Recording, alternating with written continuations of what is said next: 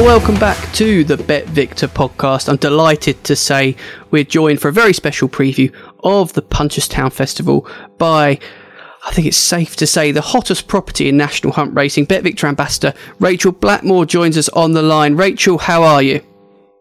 Uh, great, thank you, Sam. Uh, good to chat to you again, and really looking forward to uh, Punchestown Festival next week. Yeah, it's um, it's a highlight of the national hunt calendar um, wherever you're based. I mean, I've been lucky enough to, to go over in previous times. Obviously, last year we, we didn't get Punchestown with everything that was going on, and I know it's still behind closed doors, but we should just touch obviously on Punchestown itself. it, it is a really major event, isn't it, in in the racing calendar?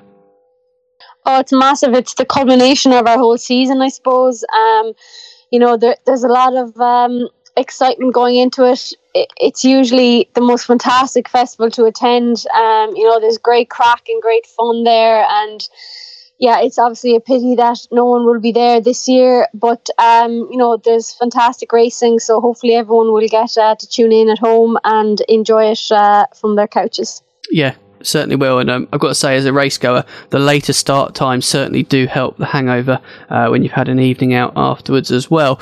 Um, mm-hmm. before we touch on your uh, some of your potential rides at the festival, uh, Dougie and me want to just have a, a little row back to a couple of weeks ago. Um, obviously, winning the Grand National, um, I think it's safe to say, has projected you into a different stratosphere in terms of people's awareness. Um, you know, the, the, viewing figures for the race in the UK were absolutely huge, uh, and you've seen a lot of global interest.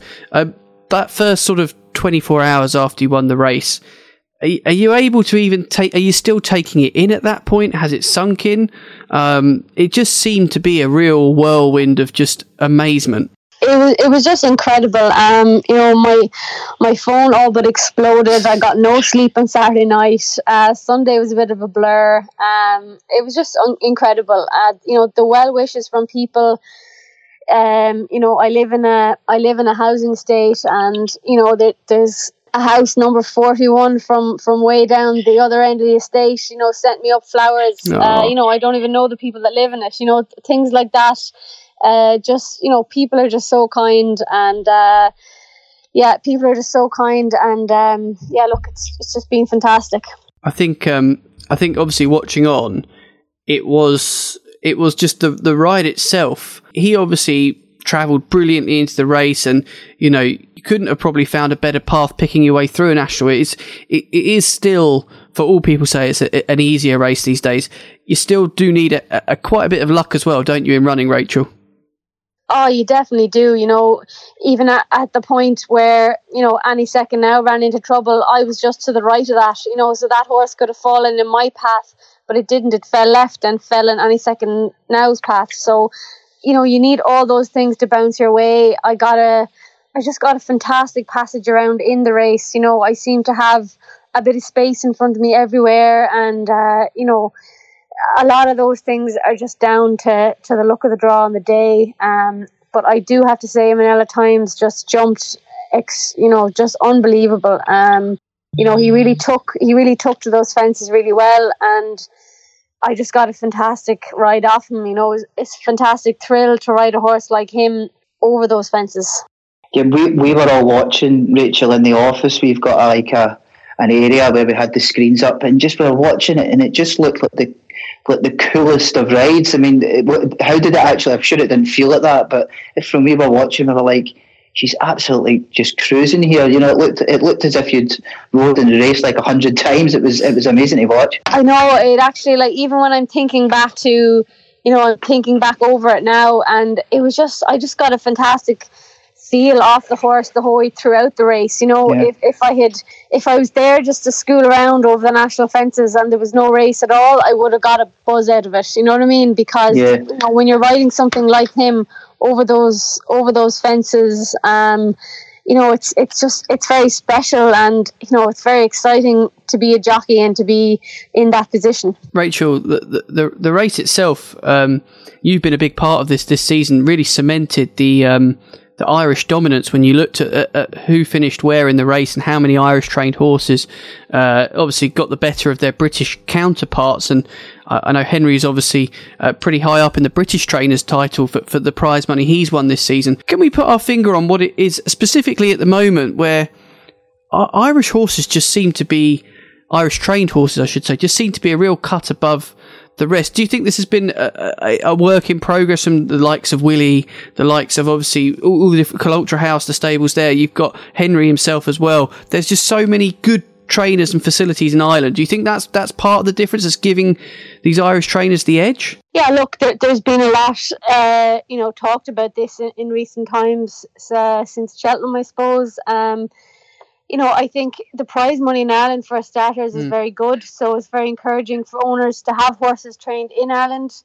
Um, you know, in my opinion, the best trainers are in Ireland as well. Um, you know, so there's look, there's different things. Um, you know, back in the day, you know, the, the better horses were, were heading over to England. I suppose they're staying here now. Um, so look, there, there's a lot of factors at play there. Um, but you know, for for an Irish based jockey, it's uh, it's definitely um, a good thing anyway. Yeah, I think um, I think that's certainly fair to say, and uh, we'll go through some of your rides potentially at Punchestown. Obviously, we're recording this a little bit in advance of the meeting, uh, so things can change. But um, we've got to kick off, I think, with Honeysuckle, uh, a perfect eleven from eleven under rules.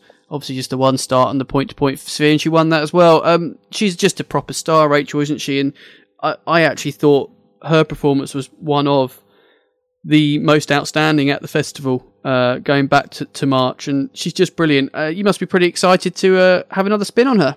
Yeah, definitely. Uh, you know, goes goes without saying, I love riding her. Um, she was incredible in in Cheltenham. Uh, you know, she seems to be improving all the time. And um, yeah, look, we're really looking forward to her again for Punchestown. She seems to have um, come out of Cheltenham really well, and um, yeah, look, we're really looking forward to her. And um, you know, she she didn't go to Punchestown last year. Obviously, she finished up after Cheltenham, but yeah, she seems so well this year. So yeah, looking forward to her now, and hopefully we can keep things going.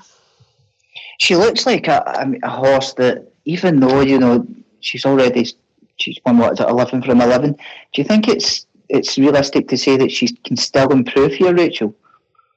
Yeah, like I, I think her performances this year are, you know, have been a, she is improving. You know, she stepped it up. Um, you know, from her performance in the Irish Champion Hurdle in Leopardstown and then to Cheltenham, you know, I, I think she's improved from every run. Um, so look, she's just fantastic to be honest, and uh, mm. I'm just very lucky to be uh, to be riding her. Yeah, uh, another example potentially of why that seven pound allowance could be so deadly. I, I, know plenty of people have spoken about whether it should or shouldn't exist, but for the time being, if I, uh, I think I can completely uh, understand why it's allowing top class mares to, to want to take on the geldings. It's fantastic, and um, I'm really, really looking forward to seeing what uh, what the owners and Henry uh, come up with for next season. Rachel, obviously, uh, he's mentioned obviously she's done a little bit of jumping over the baby fences from the point to point field she would be very exciting if she was to go over fences. But I'm sure right now you just just want to keep riding her no matter what the obstacle is. Ah, uh, you said it, Sam. Yeah, exactly. Definitely. Uh, we'll move on then. Uh, another horse who's been. Um, I think it's fair to say, mixed time of things uh, this season was Captain Guinness. Um, he won his beginner's chase, actually, didn't he, back here in December at Punchestown. Uh, he finished third in the Arkle, which was absolutely dominated by Shishkin, who to my mind, looks a, a, a real modern day great. Um, has he been ticking over okay after that race? Because I tell you what, I thought he, he gave it a really good go, didn't he? Yeah, he did. Look, he ran. He ran way too keen for me. Um, you know, I couldn't get him to settle and relax at any point throughout the race. Myself and all, Allmankind were just kind of up there the whole way. Um, you know, and and Shishkin forced us on then as well, good and early. So look, it didn't. You know, if I could ride that race again, I'd love another crack at it. Um, you know, Shishkin obviously, uh, you know, looked ultra impressive, but you know, I think I think our lad is better than his performance there on that day, and uh, yeah, hopefully we can, you know, we can see him run a lot better now in Punchestown.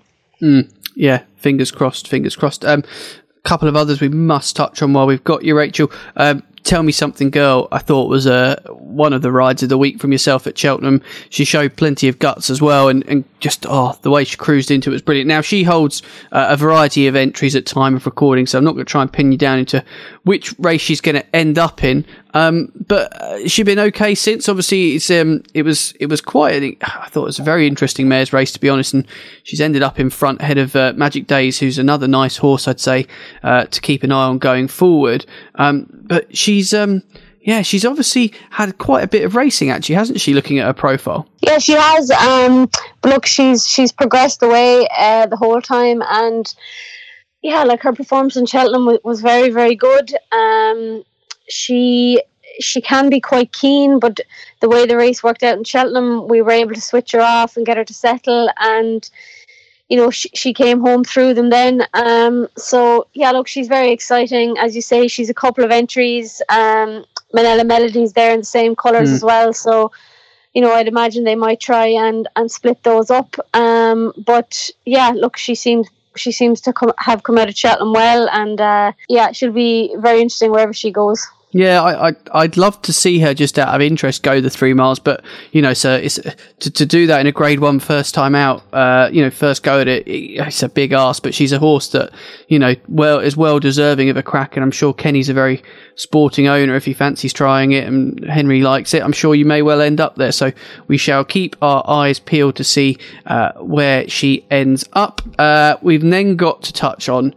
Uh, I think this is probably one of mine and Dougie's favourite horses in training now, Bob Olinger. His win in the Ballymore. Uh, I still, uh, I watch it back. It's just imperious.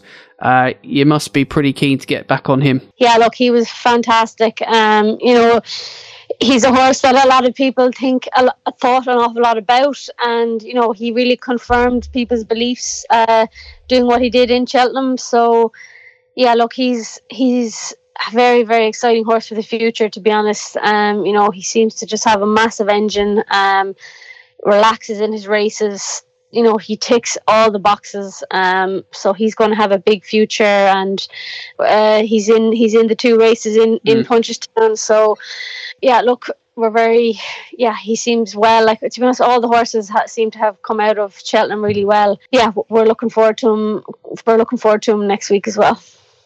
Yeah, you you might have just answered it there, Rachael. But I was going to ask, you know, is he still fresh? You know, after Chin, I mean, on and when you look at that race on paper, with you know, Bravemansgame was in there, um, Gaillard Du Mesnil, you know, it was a really hot race, and it was a it was a really breathtaking performance. Uh, is it is it taking anything out of him, or is he is he, is he still nice and fresh? you know, he seems very well. All the horses do. Um, Henry obviously does a, a masterful job at, at freshening them back up and, and getting them back out again. Um, but you know, at the same time, I suppose uh, you, you, don't know until they run and whatever. Um, but sure. there's absolutely no no complaints from home anyway.